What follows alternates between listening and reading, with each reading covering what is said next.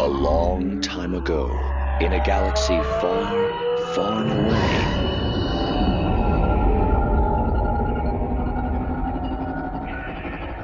You're listening to Star Wars Beyond the Films, the official expanded universe podcast of StarWarsReport.com. There is a great disturbance in the Force.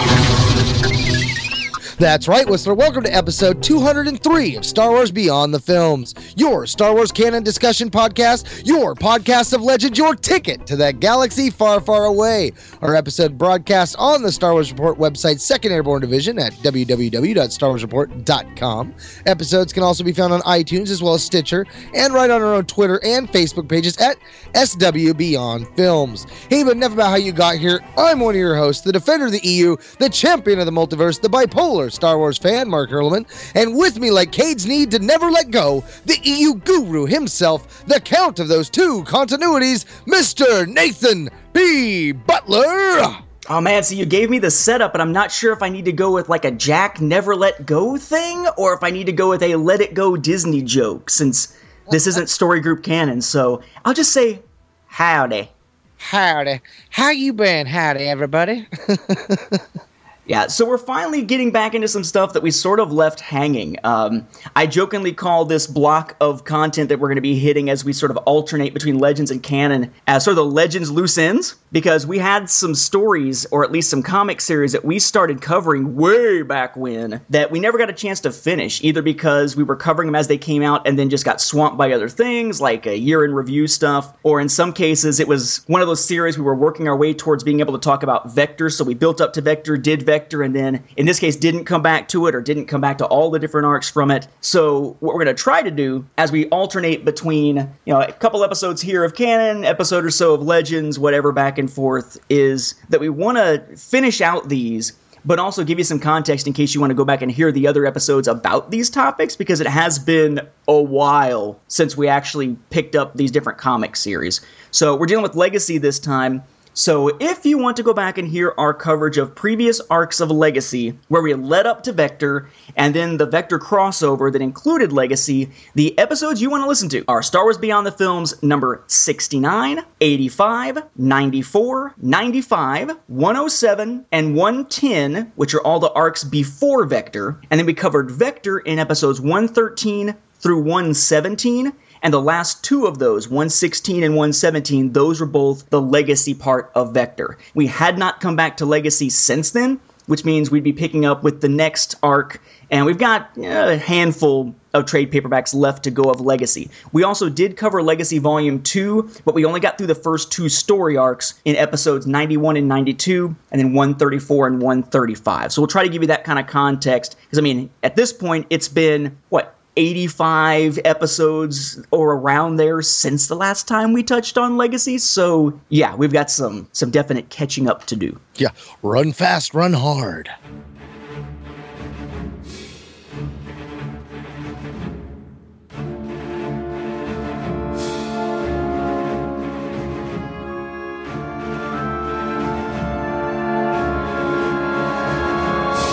Here at Star Wars Beyond the Films, we ask the tough questions. Questions that have bothered you for a long time, or simple ones that have perplexed you off and on. You ponder about Star Wars, and so do we. This episode, we ponder Star Wars Legacy Volume 7 Storms. Now, before we get too deep into spoiler territory, we'll give you our quick spoiler free rundown. Just be sure to jump off at Tarkin's Arrogance. So, what you've got here is issues 32 to 36 if you're looking at the individual issues, and this is somewhat of a disconnected volume because you have one story that takes place during Vector, which is Fight Another Day, issues 32 and 33. Then you've got the one that the trade paperback is named after, which is Storms, which is 34 and 35. It takes place right after what happened in Vector. And then right around the same time, you've also got the story Renegade, which is issue number 36. And kind of like how Game of Thrones constantly moves between groups of characters a lot to the point where they had to split it up into two different books to cover all the characters when they got later in the series. What you've got here is kind of three different arcs focusing on three different groups of characters to progress the story along after Vector. That being said, that means the creative team shifts. You have John Ostrander uh, doing the writing, and then for the art, it alternates between Omar Francia doing the stories where it's not focused on Cade and the crew of the Mynock, and then for the ones focusing on Cade and the crew of the Mynock, you have Jan Duursema doing the art. That tends to have been the pattern that they did with Legacy. The core group gets Jan, the other characters get someone else, and they use that to try to make sure that everything was going to actually come out on time. I gotta say, this is a it's kind of a weird volume. It's odd because it's coming out of this major event of Vector. Vector didn't seem like it really changed much for Dark Times. It couldn't change anything for Re- Rebellion because Rebellion just ended with Vector. But whereas it did change some things importantly back for KOTOR at Knights of the Old Republic, I feel like it kind of did more changes to Legacy. It has more of an impact here, which is nice. So it's all kind of setting up the next stage. It's almost like Vector was the season finale of season one, and now we're moving into season two, but it still feels much more connected, I think, than what we got with the switching of gears after Vindication back in Knights of the Old Republic, where it feels almost like Knights of the Old Republic kind of became an entirely different comic series after that point. It sort of peaked and then never quite reached that peak again. So I'm, you know, I enjoyed it, but it's another one of these where I can see that they're building toward other things, and while there are some great character moments in here, and this is still my favorite Star Wars series of all time. Um, it does have me kind of sitting back with the wow, it is kind of weird that this is a trade paperback worth of stories. I know it's just the next five issues, but it really does seem very disconnected when you look at the three stories individually that are in here. You know, and it's been said before, even on our Facebook page, how this series has a Game of Thrones feel, but that lead up you were talking about very much feels like the end of season five. And then when season six picks up and you're finding out what's going on with a certain main character that left gripping at the end, you know, I mean, this is kind of ratcheted back and we're getting that window into the rest of the galaxy, the events of what's going on concurrent with everything.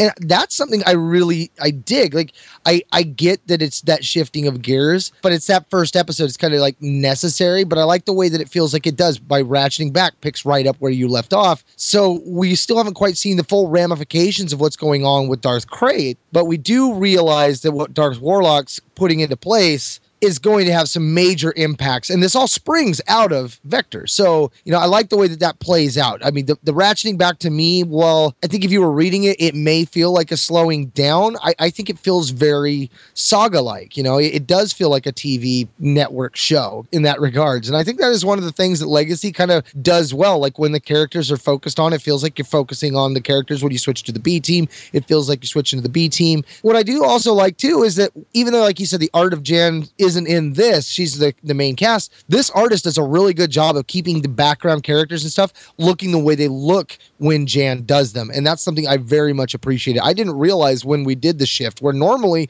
that's something that's pretty jarring with with like series like Knights of the Old Republic. You know, you go from one to another and get to Bong Dazo, and you're just like, what is going on with the mashed potatoes? Yeah, no mashed potatoes this time, although you might call it uh, fish fillets sometimes the drawing of the Mon Calamari is, I don't know, it's weird. You can tell they're Mon Calamari, but you're kind of sitting back going, how does that biology work exactly? Every once in a while. But I agree that Omar Francia's art here, of all the different people to step in, is one of the better artists beyond Jan Duursema to pick this up. Uh, and for what it's worth, just in terms of, of kind of context here of what's going on these days, uh, Jan Duursema and John Ostrander, who did Issues of Republic, did the bulk of the stories here and did Dawn of the Jedi. They currently have a well, I guess it's not on Kickstarter anymore. It's on Indiegogo now. They have a project they're working on now called Hexer Dusk. It's an original sci-fi universe sort of thing, but it's got art in the style that you would appreciate if you were a fan of Legacy. And uh, I was a Kickstarter backer of that. Uh, in fact, I backed it to a level where we were concerned about whether or not we can go ahead and do the backing while we were getting our mortgage because they said that certain size purchases would cause us to possibly lose the mortgage. So we had to wait. And then once uh, I was able to sort of convince Jan to open up a certain level of backing yet again, uh, I did a backing at a level where I get to appear as a background character in the book and get a an original sketch by Jan specifically of that background character for me. I very much believe in the storytelling prowess of the duo of Ostrander and Duursema. Um, mm-hmm. And this was the series that really sort of made that crystallize for me. So, uh, for those who have never picked up a Star Wars comic from Legends before, I'm not saying this is the best place to start because it builds on a lot of previous continuity. But that said, it is a really good series and it's a completely different storytelling era. So it's not like there's other stuff interweaving with it.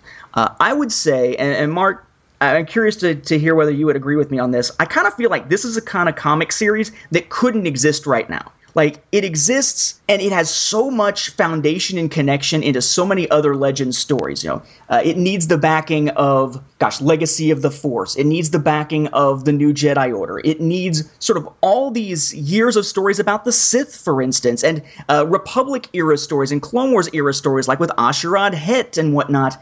It kind of feels as though this was almost like the peak of where they were able to say, look, in the comics, we are going to do something that builds on this foundation of thousands of years of galactic history and gives you something that still feels fresh, but feels utterly connected as if Abel Pena wrote the thing. In that sense, I'm not sure they could do that today because I don't think they have enough years and breadth of material in all the different stories for story group canon right now to really have that kind of foundation yet to tell a story like this. Am I wrong? Is it, am I thinking it relies too much on that background and it, and that's just a bonus, or is this a story that couldn't be told today? Uh, well, it's a tough one because this one has a lot of things going on for it. So on that regard, I kind of want to say no, it wouldn't be a story you could tell today, but I think about what's being told here, and I think that you know if when they made the decision to go new canon, uh, you know, ratchet it back to 2014, and they made the decision to go this direction, right, jumping even farther past, uh, you know, uh, uh, the Force Awakens. You take Darth Maul, make Darth Maul the A'Sharad Hett character, have him come back as Lord Krayt, have him bring out a new Sith. You know, maybe when he took off with the Mandalorians, he started teaching them the ways of the Sith, and they became Sithalorians or you know something new, and they're the one order. You know, the one Sith is now Mandalorian uh, Sith under Maul. I mean, you could tell a similar type of story, have it be about descendants of Luke, uh, Han, and them and stuff. But but again, that gets into that you know they're, they're not doing that. So what we have, no, I don't think we could. You couldn't tell a story of this level. I think you have this. The building blocks were there if they would have chose to do something like that. I think they could have seeded that into Rebels and you know done that with some of the books and stuff. I think that that was very easily a possibility. Uh, when you think about what they did with the New Jedi Order, it wouldn't be hard for Story Group to sit down with a core group of writers on the books and the comics and have them hash out a, a series like this. Uh, but what we have right now it's tough to say you could make that work because right now we really don't have a descendant of Skywalker aside from Kylo Ren. Kylo Ren is your only blood relation of that next generation of Star Wars characters. And right now he's not the type of character I would want. I mean, I was going to mention how, you know, in this series, Cade is very whiny, but it plays to a way that I appreciate. It feels very realistic. He's very unsure. And I keep in mind that this is a guy who grew up without his parents. You know, he had his dad for only so long, and then he was thrust on his own with a bunch of pirates. I mean, you know, he is not going to be the best role model. You know, he's not going to be your shining example, and he's going to be screwing up left and right. And he's trying to do what he thinks is right, but it always backfires. And he is in that, he's in that, it's been backfiring. I'm, I'm up to here, you know, with that, my, my eye level is, you know, my, I'm putting my hand above my eyebrows because I'm, I'm just so up to here with your stuff. And that's where he's at with making decisions and having them basically Sith slap him in the face. You know, he makes a choice, it backfires horribly. He makes another choice, it backfires horribly. He makes another choice, and again, it backfires horribly. But he's just trying to do what's right. Uh, so, so there's that angle of like, you know, I don't see Kylo like I'm I'm forgiving of Cade. I see it as very realistic. Whereas Kylo, I just can't handle him right now. Like I wanted to love that character so much, and what we got in canon changed the fundamentals of what I thought he was going to be, and I just don't know if that character can be redeemed.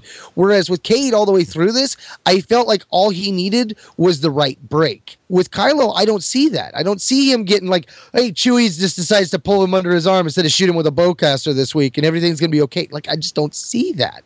With Cade, though, you know, with Bantha Rawk, I, there is a character interaction that I really dug. You know, when he sees Cade going towards the darkness and stuff, and and the way he basically he has to make a tough choice. You know, he's like, you're messing up. You're you're doing things for the worst way. Yeah, you're healing, but your healing is taking you to a dark place. Like he asks uh Shado, he's like, how long has his eyes been doing that? And he's like, every time he does the healing thing. You know, and that immediately like was ding ding ding ding ding. Hawk's like, you got to stop. You're not helping. You're done. You're done helping. There is no more help coming from you, Bert. You're you're done. It's over, Kit. You're done. We're not doing it. Like and that was something I can appreciate, you know, especially from being an adult and having to make those tough stands and stuff like that. Like, and that's something that that John seeds into his story. He does a very good job, and I'm with you in that regard. Like, if you want a satisfactory Legends comic, this is definitely one to grab. Granted, it does pull on a lot of things, but this is a story that I get a kick out of coming back to. So you could read it. Like I remember reading Heir to the Empire and being completely confused my first three reads through that book. I didn't understand, you know, the, the physics, the way the hyperspace worked, what a hydrospanner was. I kind of knew because of the films, but there was a lot of terminology that went over my head. And I just kind of had to plunge right through and go through it and finish that book, get in another book, kind of figure, oh, they're referencing stuff from that other book. And then when I went back after reading a few more books, I got a lot more out of it. And this is one of those series. You'll get a hell of a lot more out of it once you've read earlier series. You get some stuff about Kenobi. You get some stuff about A'Sharad Hett during the Clone Wars. And then you come back to this and you know who Kukruk is. And you're like, oh my God. Exactly. Exactly. We've analyzed their attack, sir, and there are spoilers. Should I have your ship standing by? Evacuate? In our moment of triumph? I think you overestimate their chances. Now consider that your spoiler warning, Beyonders and Sentients of all ages, because here we go on another adventure beyond the films.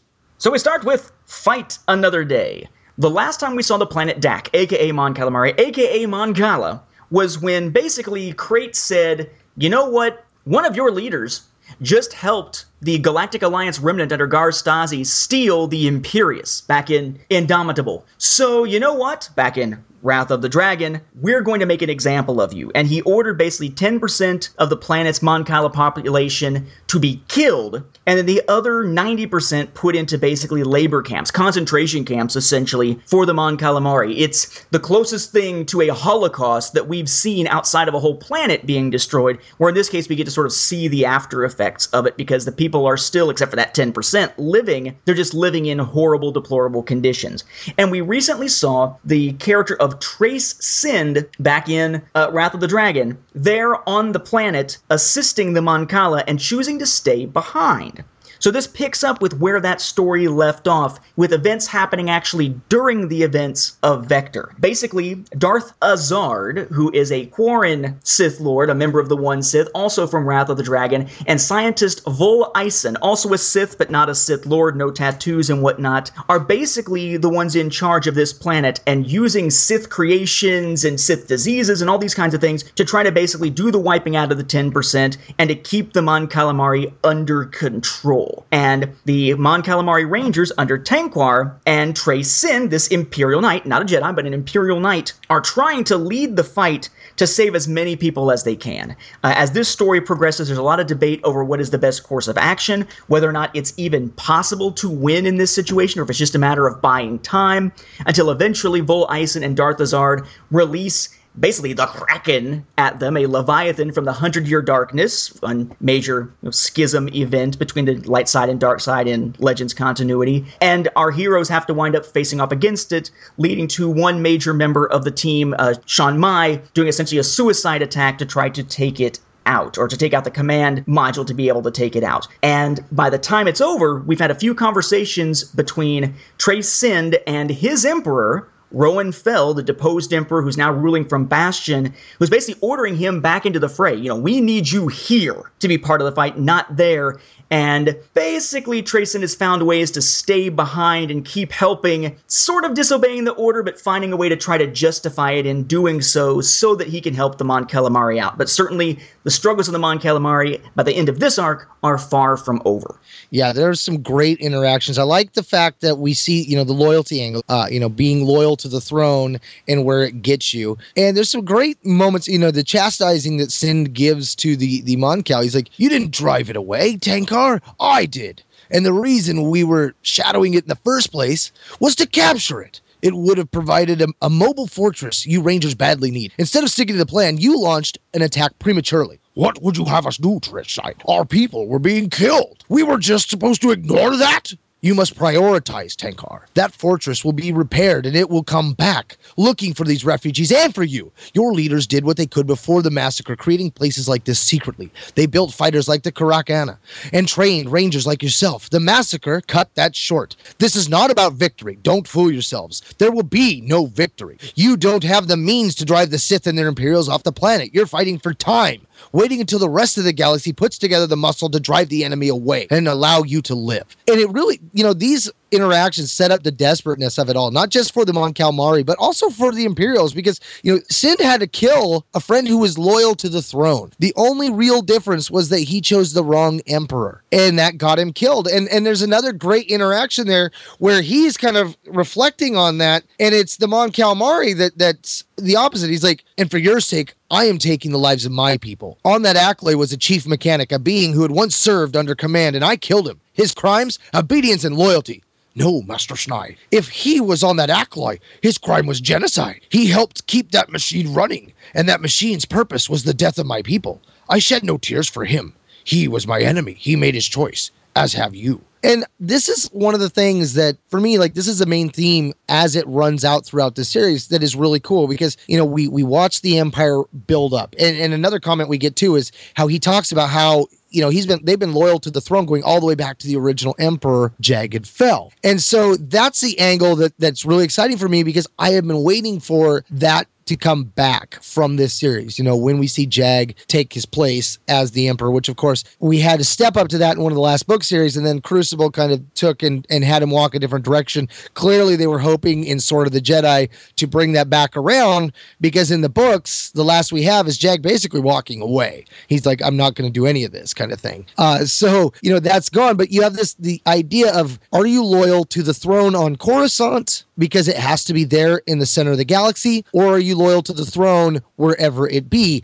Which is interesting because canon has now thrown away the concept of the throne world always being Coruscant. So, you know, you have that major difference now in canon from Legends. Legends always kept the Coruscant as the key major place, except for during certain major times of war. Uh, so that's that's another angle at play here that's that's intriguing to me. Yeah, I was actually going to quote that same thing you quoted about, you know, they're trying to buy time. It's it definitely feels like a desperate situation. I like the fact that we're getting to know Treis Sinde at this point. He's one of these characters where it's kind of like they need separate new characters in each individual situation for us to know, for them to really matter to us. The fact that we met this character before, even if only briefly, allows us to get at least a little bit of a connection to this story as it's happening. Plus the fact that, of course, of all the planets to do this to, to do it to Dac slash mm-hmm. Mon Cala slash Mon Calamari, whatever you want to call it, that's huge. I mean, this is in some ways worse, I would say, because it is the fact that it's essentially an ongoing slow genocide rather than sort of a blink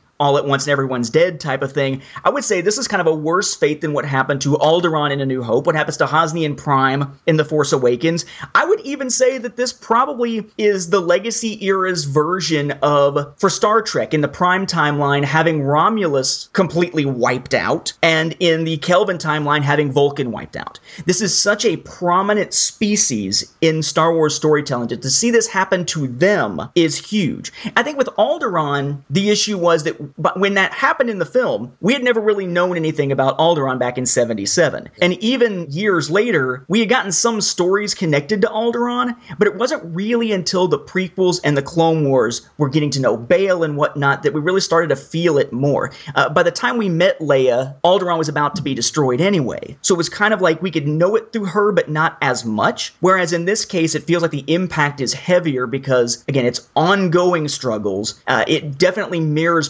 pogroms that we've seen or holocaust that we've seen, ethnic cleansing we've seen in the real world. And it's this culture that is so seeped in Star Wars legends that, you know, I would say it's probably one of the top five most recognizable, most impactful species that we see in the Legends continuity. Yeah. And Krayt is doing this to them. I also do like that whole question that you brought up of sort of, you know, who do you serve? Are you loyal to the throne? Are you loyal to a particular person? And to me, again, sort of being the political guy, I like that because it's sort of a rule of law question, right? It's the idea that I mean these days, you know, there's the there's the argument of well, you can't criticize this particular politician because that's the president, whether we're talking about Bush, Clinton, Obama, whoever, or you can't criticize this person because they might be the president. And it's sort of this, well, you can respect the office and not necessarily respect the individual or like the individual. But those two are sort of separate things. One's an institution that will continue long after this person is gone, whereas the other is a person who's only there for a short time, who's going to have all those personal foibles that a human being is going to have, or in this case, a sentient is going to have. Um, and I find it interesting that here they take an opposite perspective to what you would expect. The American tradition, which is the society from which these writers are coming, from this this writer and, and artist team is coming. The American tradition has tended to be rule of law, where at least you know you could argue that that's fading, but the argument being that it's rule of law. It's about we are a nation of laws, not of men. That no one is above the law, barring if your last name starts with an C and ends with Linton. But essentially, this idea that it doesn't matter who the president is, even a president can be brought down if they've committed crimes. Uh, even a, a Supreme Court justice could, and so on and so on. That it's about the system and it's about the structure set up by the founding fathers, not necessarily about the individual person sitting in that seat, sitting in the position, in the Oval Office, in Congress, whatever. Whereas this takes the opposite view, essentially, because the Sith are the ones who have the throne.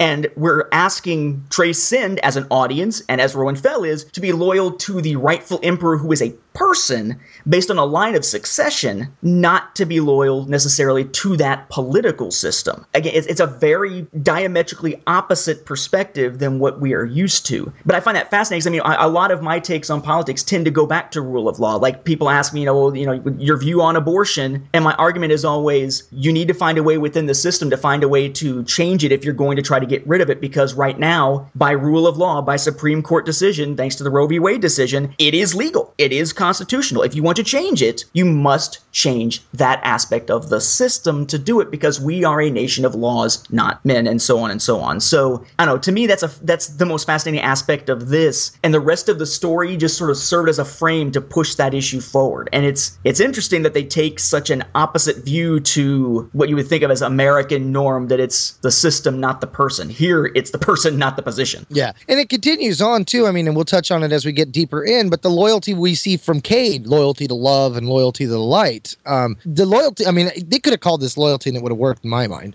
You know, another spot too is we see when Azard starts sending the troops to draw out the Mon Cal. There's a great moment where the one guy's like, "Everyone to the Kakarn," and Snide's like, "Wait, you can't fight this. If I'm right, this is a Leviathan, a Sith-created creature. Those blister pods suck the life energy from you. You go out there, you'll simply get yourselves killed. Are we supposed to just ignore the beast while it attacks our people?" Yes, the reason the Sith are attacking them is to draw you out so they can kill you. Like, and the look of the art here, like he is imploring with the guy, like, please don't make this choice. The Mon Cal don't have that many Ranger units. You can't afford to throw away your lives on a fight you can't win. The refugees sadly are expendable. You are not. So we simply sacrifice those who need us. Is that the Imperial way? When it's necessary for the greater good? Yes. And he turns away, and I mean, you can just see the look pained on his face. And the Mon Cal kind of jabs at him, as your emperor pointed out. We are not Imperials. Your way is not our way. Wait,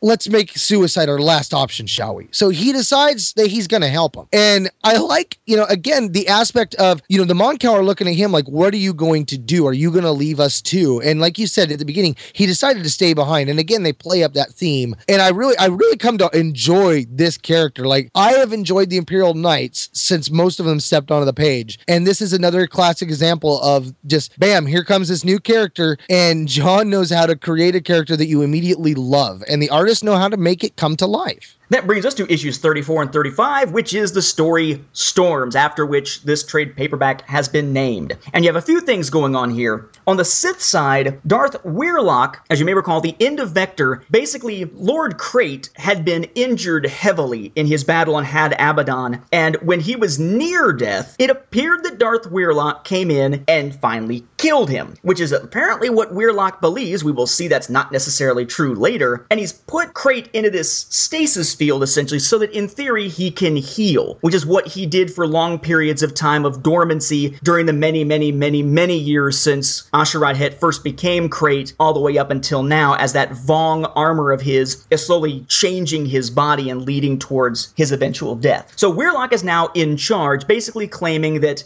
it's just normal, right? Krayt is in stasis, I'm in charge, no problem. He does get a brief challenge, however, to that authority from Darth Strife. We met Darth Stryfe back in Claws of the Dragon. He also appeared in Into the Core and then appeared in Vector. He emerges from his own healing and is questioning what's going on, and we get sort of an explanation of what the strategy is from Wyyrlok about basically they're going to shore up rule of the galaxy for Krayt while Krayt is in stasis. So Stryfe is back into play, Wyyrlok is leading. For now, Krayt is out of play, at least at the moment. The bulk of the story, though, focuses in on the crew of the Mynock. They've left Had Abaddon at the end of Vector, and Azlyn Rae has been grievously wounded, uh, fried basically, force lightning and all. So they're trying to make their way back to Kiffex so they can get back to the home of Bantha Rawk, aka Nat Skywalker, where his wife Drew is a former Jedi healer. And if they can use her healing ability to save Azlyn, that'll keep Cade from experiencing another loss. And this is really all about Cade and his loss, not necessarily the fate of Azlyn. He's been keeping her alive through that strange, force attuned ability to heal or destroy, the same ability that Krayt wanted to have him use on Krayt himself back in Vector. So they make their way to Kiffex, and when they arrive, there's this question of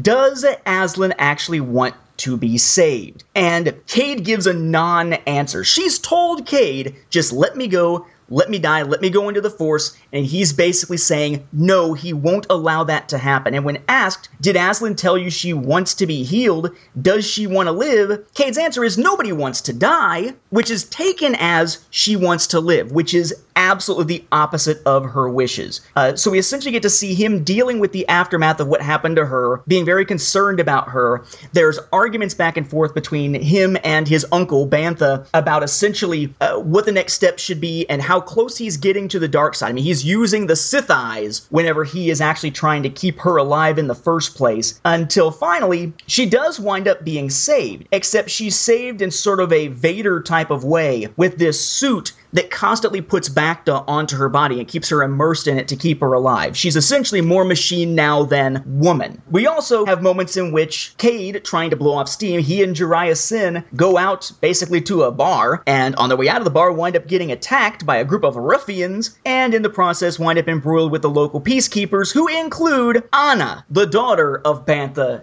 and Drew. Um, someone for whom Jariah has very strong romantic feelings and attraction. It's just kind of a mess there, and Jariah winds up having to basically subdue her so that she can't arrest Cade and Jariah. Uh, it's just kind of a mess between the family uh, and and Cade's crew. Uh, Jariah even brings up the question, you know, we keep bringing Bantha trouble and hurt. Why we do that, Cade? And you get sort of the sense that things are just going wrong and continuing to go wrong. So as Azlyn winds up meeting with Ganner Krieg and being accepted back into the Order of the Imperial Knights, Cade, Jariah, and Delia just hop aboard the Mynock and leave. They basically leave Kiffex behind, and it seems as though basically Cade has decided, you know what, I tried to do good, it didn't turn out, so screw it. I'm just to go do my own thing. The rest of the galaxy can kiss my butt, and so on. Uh, and they leave for adventures unknown, at least until the next arc. So it's very much a turning point for Cade. He's no longer going after Krayt. He just wants to say screw it and go off on his own. There's a big sense of betrayal from Drew that he convinced them to save Azlyn's life when she didn't want it. Now she's living like this, which essentially caused Drew to break some of the most fundamental rules about being a Jedi healer. It's kind of a mess. It's very much a dysfunctional story arc for the family of the Skywalkers. Mm-hmm. And what's cool too is Drew is a Vos. Quinlan's line is continued on. So in a sense, we have with Bantha and her the coming together of the Skywalker and the Vos lines. Uh, granted, we don't know if there's any actual kids from those two that they're own. I think there's like maybe one that's their own actual kid, and the rest are all adopted. Yeah, I'm trying to remember exactly how that how that played, but yeah, it's it's, it's a family of adoptees for the most part, or a family of like stepchildren. I'd have to look. Yeah, there are two different things that I really I thought would be interesting with you and I uh, to talk about, and one is the interaction between Delilah Blue and Cade when Cade wakes up after uh, basically kind of falling asleep after all the chaos. And it's her point of view that really was surprising. She, Cade, You're going to kill yourself. You burn out. You don't even have fumes left. You probably think just like everyone else, best if she dies, right? You stupa. You're such a moron sometimes. You still don't get it, do you? I'm a Zeltron. I can feel the bond between you two coming off in waves. Cade, I'm okay with that. Rae brings out a side of you you don't show to anyone else in the galaxy, like someone you could have been. And I like the idea. He's like, You're jealous, you know? She's like, No such word in Zeltron, Patisa. Says, Oh, we don't feel jealousy, Cade. Since I met you, you've been my captain, my friend, and my Mooney. If you ever touch that Sith witch again, I'll rip her eyes out with a hydro span. Talon's playing evil, but Azlyn, well, Azlyn's okay. And I like the fact that, you know, she's his woman. She's got the hard on for him in a sense. And yet she is totally okay with this other girl coming in because she recognizes that the other girl is good for him. She loves him enough and her species is detached enough from emotion that she is okay and recognizes that Azlyn is a good fit for Cade. And if Cade is with her, it will make Cade better. And therefore, if Cade's better, he'll be better for her. I, I, I just like that dynamic there. It was an interesting way to go with it because it wasn't something you naturally think about. And then the other one is something that Hawk says to Drew uh, when they're talking about the suit. And she goes, You know how I feel about this project. A suit like that, like Vader's, it's the very image of evil. Wasn't the suit made Vader evil? It was the man inside the suit. The suit's just tech not good or bad. And while he has a point, I stop and I think about that, and he's also wrong. that suit did solidify the evil of Vader. That suit did make Anakin more evil. That suit tortured the living crap out of Anakin and helped fuel his hatred and his darkness. That suit was the embodiment of evil, just like Drew says. And as we will eventually see, like, you know, she's trapped in the suit just like Vader was. There is going to be resentment. Resentment is anger you know, we know the path there. It's all leading to the dark side. And I kind of think Bantha's in a little denial here because Cade asked Bantha to promise him to save her when all that was going down about, yeah, nobody wants to die. Promise me. And he made a promise. And Bantha's now pulling the uncle thing of, well, my nephew's had everything taken from him. He's had promises that have never been kept, and I'm going to keep this one. And he's making a bad choice out of the wrong reason. Like he's letting his heart make a poor choice in this regard. I mean, you know, it, it's basically over and over again saying she's ready to go. You know, Azlyn's ready to move on. She is not supposed to be here. Her being around is unnatural. It is of the dark side, and Bantha's playing into it. Yeah, he's an interesting contradiction, and I think I mean that's what I really enjoy about the character. I mean, I've said before, you know, when my wife and I have a child, if it's a boy, the child will be named Cade. Love this character, probably my favorite character within Legends. But he's a conflicted character. He is a deeply, deeply flawed character. Whether we're talking about the drug use, whether we're talking about his anger, his ability to sort of play both sides against the middle, and so forth. He's a messed up guy. And it's interesting that at the same time that we were getting stories around the same time in the prequel era, or the same publishing era, we were getting all these stories that focused on sort of the Jedi and attachment. And there's this big push of, you know, attachment is forbidden because attachment leads to fear of loss, which leads to the dark side, and so on. It's funny that for Cade, it's sort of a double edged sword. Because for Cade, yes, attachment leads him to some horrific stuff, like trying to protect his crew against Krayt, trying to protect Azlyn here and keep her alive, and trying to protect other people around him by going after Krayt directly to end the threat, not so much for the galaxy's sake, but his own, just like he's saving Azlyn here for him, not for her. While it's causing him to do all these things like that, it's his attachment to his crew and to Azlyn that bring out the best in him. So he's someone who, in a sense, attachment will either redeem or destroy him, one or the other. And he's constantly vacillating back and forth, going deeper and deeper, it seems, every time he delves toward the darker side of that. Whereas redemption seems to be uh, something that's quite a ways down the road if he's ever going to be able to attain it. He's a character who really has a heavy story arc of needing to dig himself back out. It's almost as if, you know, we'd never got the prequels or we never got at least up through Revenge of the Sith or, or the middle of Revenge of the Sith, and we had met Vader and immediately knew how tortured he was, where we really didn't know that when A New Hope came. We really didn't know that until we started to get at least a little bit of background on him. And sort of saw him as a tragic character from the get go, rooting for him to somehow pull himself out of it, but seeing all these horrible things he winds up doing uh, in the meantime. Thankfully, Cade never becomes the next Vader. I mean, he hmm. came close back in Claws of the Dragon. So we have a character here that is continuing to grow, and we have about another 14 regular issues of the series, I guess it is, plus the War series to see whether or not he's going to be able to pull himself back out of this. At this point, it seems like he's sort of hitting a reset button, but they're continuing all these other ongoing storylines. That I think is why this feels more to me like it's a continuation,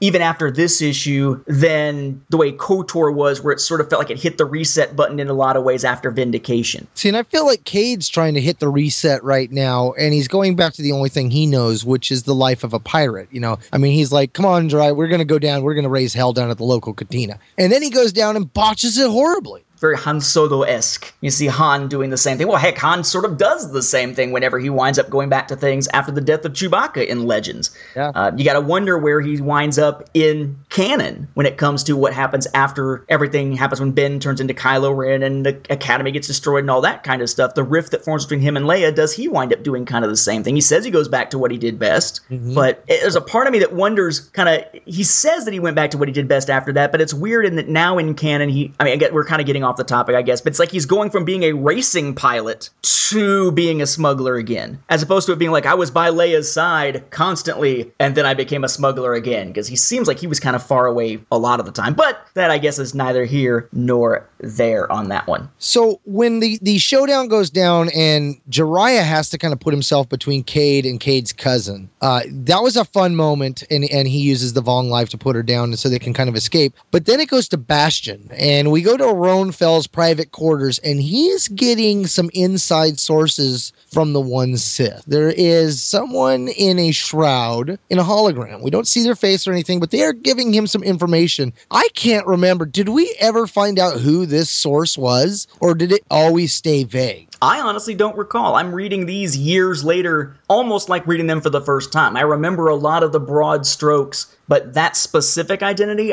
I don't recall. I remember seeing the scene when I was rereading it this week and going, "Huh, I'd forgotten about that character." It's it's it's Ahsoka, right? that could be it. Uh, and then, you know, the great interaction between Azlyn and Cade. Cade, Azlyn, you're alive. This is life. Azlyn, damn. And she grabs him by the throat and lifts him. Oh, well, it looks like she lifts him off the ground. Yes, Cade, damn you. I accepted the will of the Force. I accepted my death. Why couldn't you? I couldn't lose you. I, I love you. And she chucks him against the wall with a force push or of some sort because her fist's got a glowing ball. You don't love anyone. You save me because you're needy and selfish. Which she's not exactly wrong. Hey, I, I saved your life, gave you a fighting chance. Better deals than most of get in this forsaken galaxy. That that suit just buys you time. I got power. Drew and Bantha have skill. We could we could try to save you and make you better. I'm not going to get better. The only reason I'm even alive is that this thing keeps pumping back around me. It breathes for me. Sometimes it still feels like I'm burning from the inside. I'm trapped inside this armor, Cade. Do you understand what that means? I'll never feel a cool breeze on my face or your touch on my skin. Sometimes I can't even feel anything at all. I'd rather be dead. And then, of course, Delilah's right behind her. You got a problem with living? I can fix that. And she's got the blaster up to her head. And of course, you know, this all leads to the moment where Bantha has to kick Cade out. He's like, You've got to go. You got to get out of here. And the last thing, you know, that I wanted to touch on here is that we see back on Kiffex and we go back to the Vos family uh, with Chef Zahara. There's someone there and she lets in someone and you see Master Rae and you see a hand and you see Rae and she looks up and she's got a tear running down her eye and it's Ganner, one of the Imperial Knights who loves Rae. And he goes, I've come to take you home, Azlyn. And that was the other aspect of loyalty that I wanted to touch on too is Azlyn herself. You know, there's the loyalty to Cade, loyalty to the Jedi Order, and the loyalty of the Imperial Knights. And we don't really see it from her point of view, but we see it from those around her who are trying to do what's best for her out of loyalty to her, being loyal to them. Uh, she was always loyal. And how everyone is repaying that loyalty is different from each one. Like, you know, Shado and them with the Jedi, they were just they would just let her go and die. Cade, he's not about to do that. He's gonna do everything in his power to keep her alive. And Ganner is going to bring her home and try to heal her spiritually. Uh, and, and that was just something that I, I, I really appreciated in the story. I just wanted to touch on that before we move into Renegades. I do like also that, I mean, Jariah is even calling this out. It's not just Azlyn that's calling out. It's easy for Azlyn to be the one saying, You did this for you, not me. But even Jariah is calling it out, right? Because he asks, I, I, I used that quote earlier about we keep bringing Bantha trouble and hurt. Why we do that, Cade? And his answer is, because I'm an idiot. Every time, every carking time I try to do what's right, I get kicked in the teeth.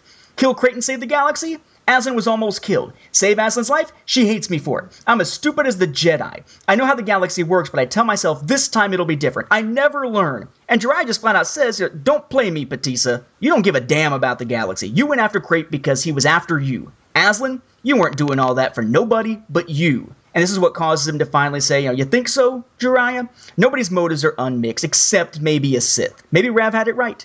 Don't care about nobody but yourself. No hurt that way to hell with the galaxy. And that's when he's essentially choosing to walk away. I mean, even Jariah, who's been with him all this time and has been sort of his staunchest ally, uh, except maybe Delia, is basically there saying, dude, you're a selfish prick. Deal with it, and maybe you can move on. Because everything he has done has had some selfish motivation with a few, I'll say everything, every major thing. But you can even argue back whenever he finally, in the first arc in Broken, took up the lightsaber and was willing to essentially try to protect Marisia, I believe it was. Even then, it was because he was sick of it, and it was his emotions, and he wanted it to end because he was tired of this crap, as opposed to it being necessarily a fully selfless thing for him to do. Very much the opposite of if you look at Rebels with Kanan and his moment of taking up the lightsaber again to let everyone in on the secret, so to speak, where it's about saving the Wookiees and the crew. Cade is very much a darker character. Know, one last thing I want to touch on before we get out of this, we've already jumped away from the arc, was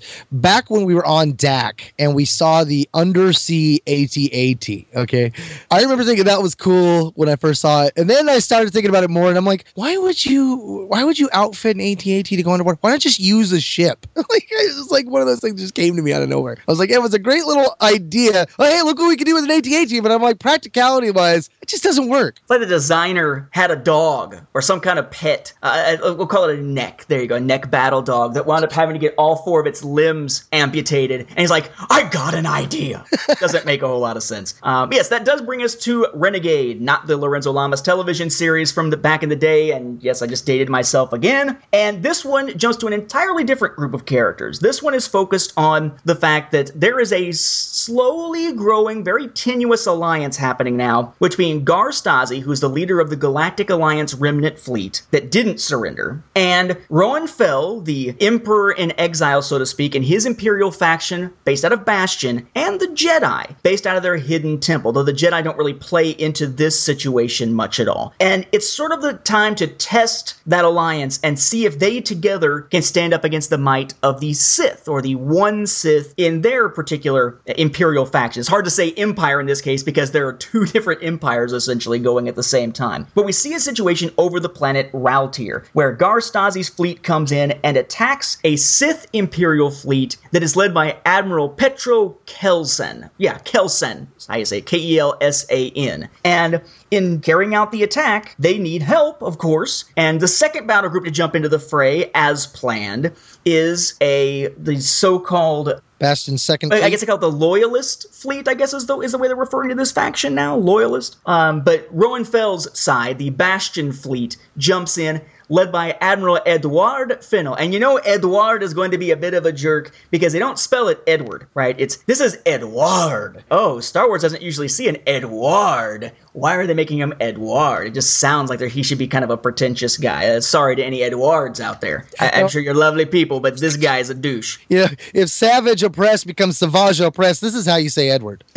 Edward. And essentially, as they are bearing down, you have two very different ways of doing battle. Because Is ready to basically back down one of his own captains, uh, Vaclin Tor, is not willing to back down. He would much rather see the ship destroyed and thinks that all the other Sith Imperial loyal ships should be willing to see their ships destroyed uh, rather than falling into the hands of Roan Fel's or Gar Stazi's faction because then they could be used against them, very much like the Imperius that was captured. So you see the the Sith Imperials sort of change their mind about whether or not they're going to surrender. The ships are being ordered to be scuttled, and you have escape pods being launched from them. And Edward decides that his Roan Fel loyal faction is going to destroy those escape pods, basically kill the enemy so they can't come back and fight another day. If you just let them go, then they will return turn. Um, and more on that whenever we get into the actual discussion piece rather than the summary. And it turns out that it's Stazi and his forces that actually stand between the two Imperial sides to make sure that those escape pods are able to get to safety and even to make sure that the ships essentially get scuttled. They're willing to act more on honor on Gar Stazi's behalf and Joram Bey, his second in command, rather than just blindly following this idea of, you know, you must wipe out your enemy completely. And in the end, it turns out that it was, at least to some extent, a test by Roan Fel, who doesn't necessarily see Gar Stazi as an equal until Stazi sort of puts him in his place. Like, look, you know, I'm the leader of the Galactic Alliance now. That makes me a head of state. That does make us equal, so we're going to work on these equal terms. And it leaves this question essentially of who's going to be more dangerous to the Galactic Alliance and the galaxy, their friends or their enemies. Because Roan Fel is certainly less disciplined of an individual, at least in terms of honor, or at least what we think of as honorable conduct, uh, than Gar Stazi is. And of course, the Sith well, they're a whole league of dishonorable unto themselves. So we have an interesting tale here that just solidifies that alliance, shows us that alliance in action, and gives us more about loyalty and honor. I, I think you're right that something like loyalty would have been a great title for this arc rather than simply calling it Storms based on the one arc inside it. I know that they they were always naming them after one of the stories or one of the arcs in the trade paperback, but Loyalty would have been a fantastically appropriate name. Well, yeah, because this one it's all about Gar's loyalty to life. I mean, when you see him turn around and is willing to defend Sith Empire ships, because it's the right thing to do for life's sake. Uh, you know, and, and there's also great interaction, and you touched on it. Gar turns to Bay, remind me why I shouldn't shove a barrage up his arrogant exhaust port, Captain Bay. Because it would be counterproductive to a new alliance with his master. Although, I wonder why they sent such a Durstak grub on our first joint mission. As I said before, this is a test, and Roan Fel is testing me. If I can deal with Fennel, then I probably can deal with any of his officers. So let's deal. And that's what I really dig about Gar Stazi is he is a take no BS kind of guy. And, and you did you touched on the, the other part was when uh, he was talking to the uh, Emperor Fel himself. Your Imperial Majesty, Majesty, Admiral Stazi. Well, this didn't go quite as planned, did it? Neither you nor I gained any ships. On the other hand, the Sith lost a fleet, and they'll have to replace it, stretching them a bit thinner. We might have had the ships intact if Fennel hadn't overplayed his hand. I trust your majesty that we are now past the testing phase of our relationship. And Fel's like looking down at him. I am the Emperor, sir. You will be mindful of how you speak. We are not equals. I must disagree, Your Majesty. Until such time as a new government can be elected, I am the Galactic Alliance. As a head of state, that does make us equals. Any joint operations we may undertake will start with that premise. Are we agreed? And Fel immediately recants. Of course. I apologize for Fennel. He obviously did not understand the situation I, as I might have liked. It is interesting to note. You have a taste for power, Admiral Stazi. Less than you might think, Your Majesty. I am only what necessity has forced me to be. Aren't we all? And it's interesting for me because like Fel runs the gauntlet himself of being an arrogant prick at times where you're like, what the hell is up with this guy? And when you think about, you know, where his line came from from Jagged Fel and Jaina Solo, you know, and what they were trying to establish and the precedence of, you know, the Imperial Knights are loyal to their emperor to the point that if their emperor goes to the dark side, they're obligated to end his life. Like I had always wanted to see how that started. Like this set up a great story for Jag and Jaina and in the heart of what this empire was to be because you know when when you're reading this you really have no idea. You're like is this like you know the first order? Like you really you're coming at it from that angle. Like are these guys bad guys good guys? I know they were helping you know with the Vong and stuff but that really wasn't quite this empire. So you're still quizzing them. You're still you know qualifying them trying to find out where they they fall into the scale of things. Are they really bad? Are they really good? And Fel does things that make you question and even Ganner points out, you know, when they were talking about the Muur Talisman of that thing was evil, you know, and and there's a great line. Oh man, I, I wish I knew which issue it was to find it, but they're talking about is there not any weapon that's just too evil to use against the Sith? And that's a great question that they posted themselves, but they don't answer it. It's just more left hanging for the readers to ponder. And I think the reality there is, yeah, I think, you know, and Gar is the one that talks about it when he talks about the loss of life, that if we make that change, we've lost everything. We've lost who we are. And I think Fel is, he's on that line. He is willing to lose himself. And luckily, he hasn't made that step. He's got people there that are kind of pointing out, hey, don't do it, but he's not willing to listen to him. Like he could easily make that plunge and become a bad guy right now. Think there's a lot of, again, interesting political overtones to this, or undertones, whichever the term is that's uh, correct in this situation. I'll say that I had a, an amusing moment when reading this where Gar Stazi, you know, as you quoted, says, you know, I am the Galactic Alliance because there's not an elected government. I couldn't help but hear, I am the Senate right? um, that well, there is kind of a taste for power there. I do like the fact that you know Fel's seemed like he's just kind of testing the waters, right? You know, you know, we're not equals. Oh, he stood up to me. All right, sweet. You know, he's got like a smirk on his face as he then responds to that, like, my apologies, understood. You know, it's interesting that we get to the end and he asks the question, uh, Joran Bay asks the question, you know, so we're all friends again. It's like, oh, friends no, allies yes. And I think that's something that a lot of times gets uh, gets lost in the conversation. There's that whole debate over, you know, is the phrase true, you know, the enemy of my enemy is my friend. Uh, sometimes the enemy of my enemy is just my enemy. But I think it may be more appropriate to say, you know, is the enemy of my enemy my friend? Not necessarily, but maybe an ally. That ally and friend doesn't have to be the same thing. You don't have to necessarily like them to be able to work with them.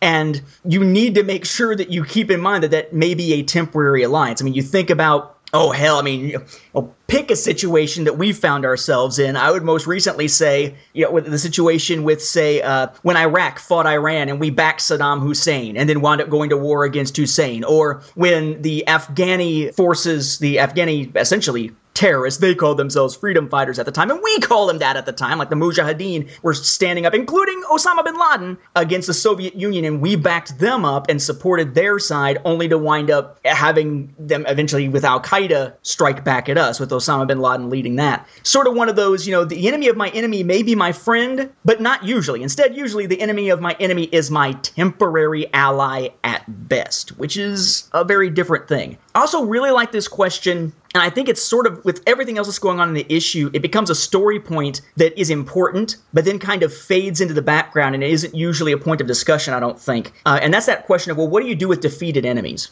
Um, you think about things like the American Revolution, right? We win. There's no way we can go after all the remaining redcoats, but they, honor bound essentially, they just, for the most part, pack up and go a handful of them, maybe even a lot of them, we wind up seeing again later in combat by a matter of a few decades, or at least maybe their children, uh, in the War of 1812. We think about what we did at the end of World War One. Uh, in the end of World War One, basically the world punished the crap out of Germany. We even blame Germany for starting the war, even though it was Gavrilo Princip assassinating Archduke Ferdinand, which was in Sarajevo, uh, which is not in Germany either, and the terrorists were from Serbia, or, or at least hid out in Serbia. So it's kind of this, oh, so Germany was at fault for this? Oh, because they were the ones who were very militarized, and oh yeah, they're the ones with enough money to pay some of the reparations. So we're going to destroy their economy and blame them for starting the war, when actually it's not so much that they did. In fact, the side we took wound up being the side of the terrorist who started everything in World War One.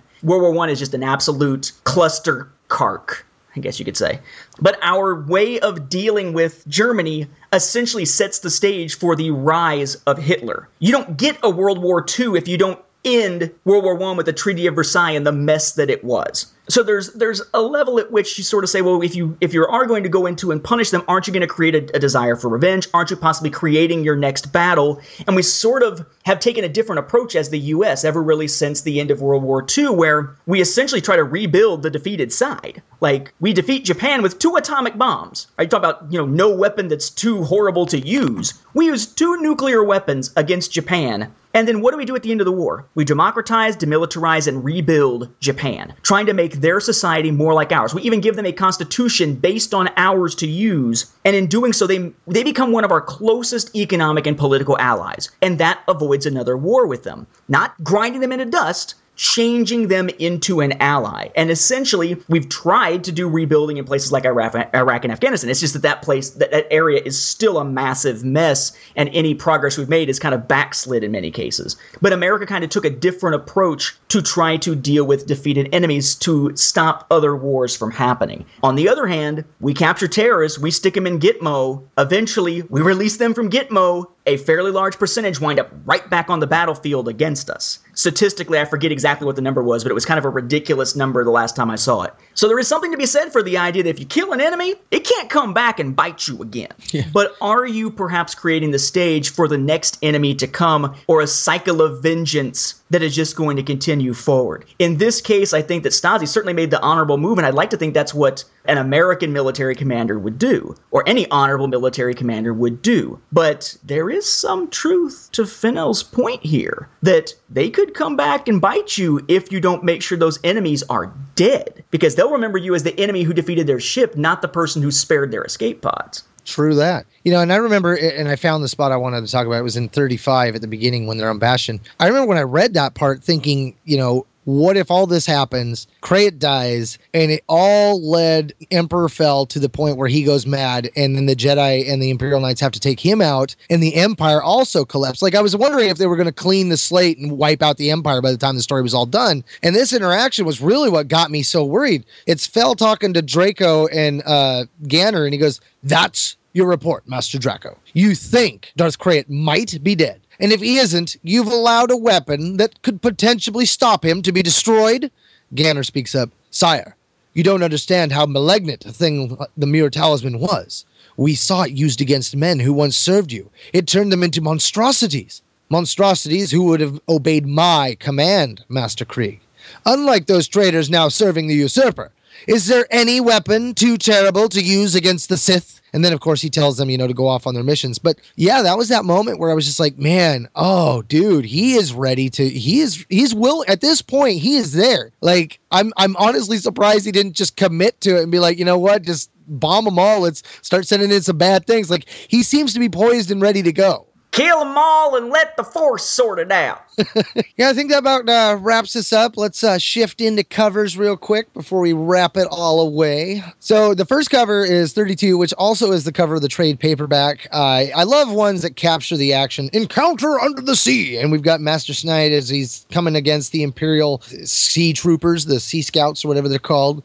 Uh, total action pose. You know, they're all around him, and he's in the midst of swinging down. The second one, uh, second one, 33. It's a uh, similar Leviathan, and it's him riding on one of the devil squids, uh, which is really cool pose. It's kind of got a grittiness to it. Uh, but I like the fact that he's coming up against the Leviathan, the Leviathan swimming towards him and stuff. Uh, we've got 34, which is Darth Azard, the vision of the one Sith. And it looks like he's coming out of Bacta, which is kind of basically what we see later. Uh, he comes out and does his little yell at everybody moment. 35, no armor for the soul, where we see Rae Azlyn in her new armor from a really creepy uh, look with lightning around her with her arm out all Frankenstein's monster like. Uh, this one is kind of like one of the the more profound ones, especially with the no armor for the soul, because I really feel like that's what's going on. Is like she's trapped and her soul has no armor, and it, it's a matter of how long can she withstand before her soul is consumed. Uh, and that's that's really cool. And of course, thirty six Alliance in peril. And you guys know me, I love space battles. This one we've got the uh, Super Star Destroyer for the Alliance coming in, the Pellaeon class Star Destroyer, uh, and it's got a bunch of the Rebel fleets blazing around with it. Really cool action pose. Absolutely absolutely love that one. I would say of these is probably between 36 itself and maybe 32 and 33. I just I really like the capturing of the action there uh, as my favorites. Nothing's really a lackluster. You know, they all really are pretty good, pretty decent covers. Yeah, I actually like all five of these. I think they're pretty nice. Um, I like the fact that they look, I mean, they're not photorealistic, but they go for a much finer type of detail, I guess, on some of these than what you saw with a lot of other Star Wars covers of this era, some of which just look kind of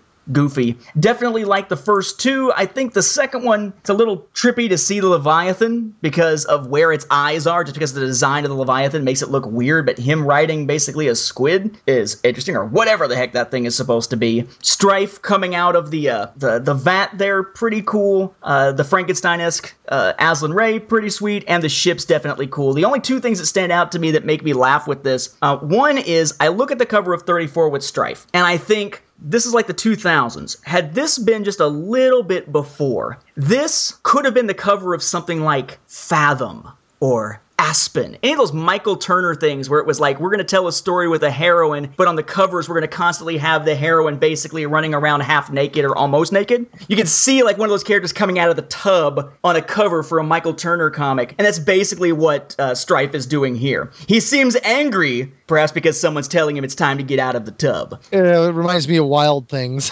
and uh, just like, it's like, come on, man. And then I'll tell you this about number 32, which is also the trade paperback cover, okay? So I like the cover. I look at the the different uh, Sith Imperial Sea Troopers. I think that is an awesome design. I love the armor that Treis Sinde is wearing. And then you look and I'm like, oh my gosh, they got so much detail. You can even see his face and the wrinkles on his forehead inside the helmet. And then there, I see the eyebrows. Yeah. These are super eyebrows. These are like uber brows. The Count's Uh, brows. One, two eyebrows, bushy. Ah, ah. Like, I can't I can't look at the cover now without my eye being immediately drawn to the eyebrows, which is kind of it's almost like oh god, what is the guy's name? He was the dad or a dad I think on the OC, and then he played like a major police figure who is also uh, the father of one of the characters on uh, of one of the police officers in, in Law and Order SVU, who has like some of the craziest, biggest ass bushy eyebrows I've ever seen in my life. It kind of feels like this is Treis Sinde as played by that dude. Yeah, I think I know which actor you're talking about. There's that that one movie where the guy's in the coma. The guy's got those bushy, bushy eyebrows, man. I always they, they look like caterpillars are like in there with him. Like he's he's panicking because the eye, the caterpillars are up by his eyes and he can't get them off because he's fighting the the empire right now. Peter Gallagher, I think, is the guy's name. Yeah, he's one of those guys just like, I'm going to kill you with the little tiny hairs Oh, on my brow. yeah, that is exactly who I was thinking of too. That's awesome. Oh, what a what a great way to end the show.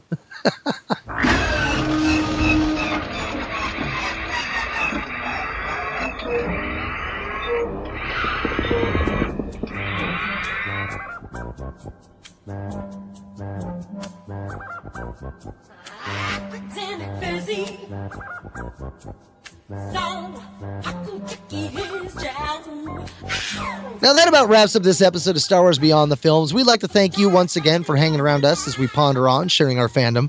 Remember, you can always listen to our episodes streaming online on the Star Wars Report website's second airborne division of podcasts at www.starwarsreport.com. Just find that little podcast tab. Episodes are also available on Stitcher and on iTunes, which we always encourage you to leave us a review while you're at it. You can also find links to our episodes on both our Twitter and our Facebook pages at SW Beyond Films, or just type in Star Wars Beyond the Films in the search bar. Hey, but no matter how you get there, be sure to like our Facebook page. It's one of the best ways to interact with us, our own home one, if you will. Not only can you post comments to us about the show, we love interacting with you fellow fans. So if you have any Star Wars and or Legends questions, or you just want to comment about a past episode, fire off. You can always email us directly at swbeyondfilms at StarWarsFanWorks.com. Now, lastly, before we go, we want to mention to you our sponsors, Audible. If you go to www.audibletrial.com slash Star Wars Report, you get a free trial run of audible.com to see what they're all about. Our sponsors have more than 100,000 titles. You can explore the Star Wars Legends universe or that canon one or any other genre without being stuck with a book you flat out hate because Audible members, they can exchange any book within 12 months. That's one year with no questions asked. So, in this digital age, if you're thinking of making the switch from the page to the audiobook, Audible just might be right for you. So, once again, for Stars Beyond the Films, this has been Mark and Whistler And Nathan. saying thanks for listening and may the Force be with you. And don't quote us the odds that we'll see this kind of debate over rule of law, rule of men in the near future in the United States, and we'll have a candidate who becomes president who's like, you know, we're great. We're gonna make America great again. You know why? Because I am the parliament. Wait, we don't have a parliament? Crap, I should have studied.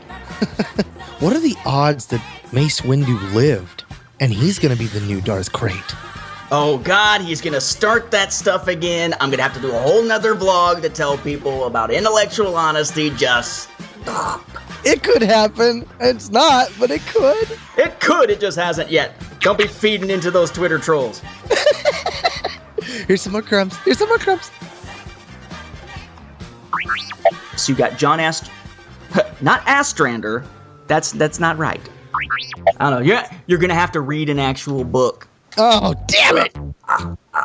I forgot how to do that. As I always tell my wife, reading is fundamental, and as always, as she always replies to me, "No, it isn't."